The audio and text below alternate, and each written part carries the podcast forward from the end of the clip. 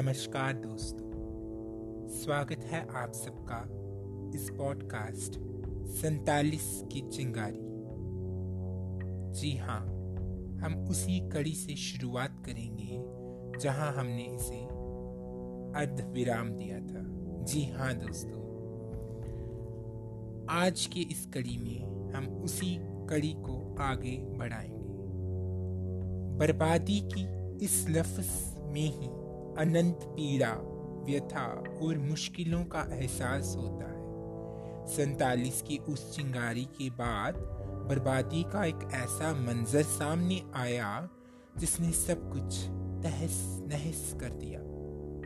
अपने काफिले के संग आगे बढ़ते हाथों में हथियार के तौर पर केवल एक पुरानी बंदूक पकड़े, कांधों पर अपनी दो लड़कियों को उठाए और अंगुली लगाई, जोगिंदर के संग अर्जन सिंह जी चले जा रहे थे। उस सफ़र पर जिसका कोई मज़बूत ठिकाना ना था। जोगिंदर के परिवार के संग, उनके काफिले में उनके चाचा का परिवार भी था। वहीं आगे पीछे चलते कुछ जाने अनजाने मुसाफिर भी थे।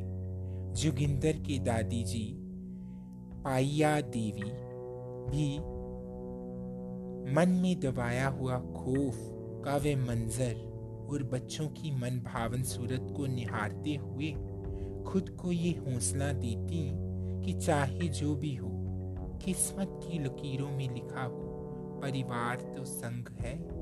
सभी एक दूसरे के सहारे अपना एक एक पल काटते और स्वयं को ये झूठा हौसला देते कि आज नहीं तो कल। फिर से सब कुछ ठीक हो जाएगा। बस उस ईश्वर की आस पर सबके हौसले टिके थे। चलते चलते राह में काफ़ी दूर तक भटकते हुए उन्हें एक भारतीय सैनिकों का दल नज़र आया। उन वीरों की दया भावना ऐसी कि अपने मुँह का निवाला छोड़ उन्होंने इनके परिवार को कुछ खाने को दिया। यही तो हमारे वीरों की महानता है। वही कुछ लोगों के संग जैसे तैसे रात काटी और फिर अगली सुबह चल पड़े उस बेनाम सफ़र के मुसाफिर बनकर, जिसका कोई ठिकाना नहीं। कभी गोलियों की गड़गड़ाती आवाज़ सुनते तो कभी माओ बहनों की चीख पुकार। उस समय में पल रही। मानव के भीतर दुश्मनी का ऐसा भयाव्य दौर आया कि मालूम होता है, जैसे दानवों ने कहर बरसाया। जोगिंदर के मामा, सरदार हरबंस सिंह भी अपने परिवार के साथ आगे पीछे उनके काफिले के साथी थे। अचानक कहीं से आतंक का कहर टूट पड़ा और आतंकियों ने उन पर वार कर डाला।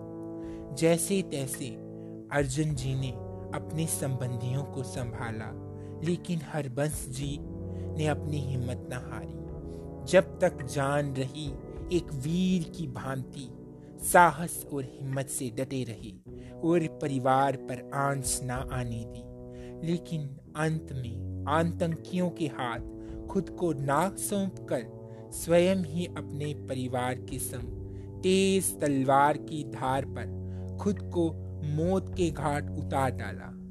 क्या साहस और बलिदान दिखाया। हिम्मत का परचम लहराया। उस समय की ये घटना खुद में ही इतनी डरावनी है कि सोचकर भी रूह काँप उठे।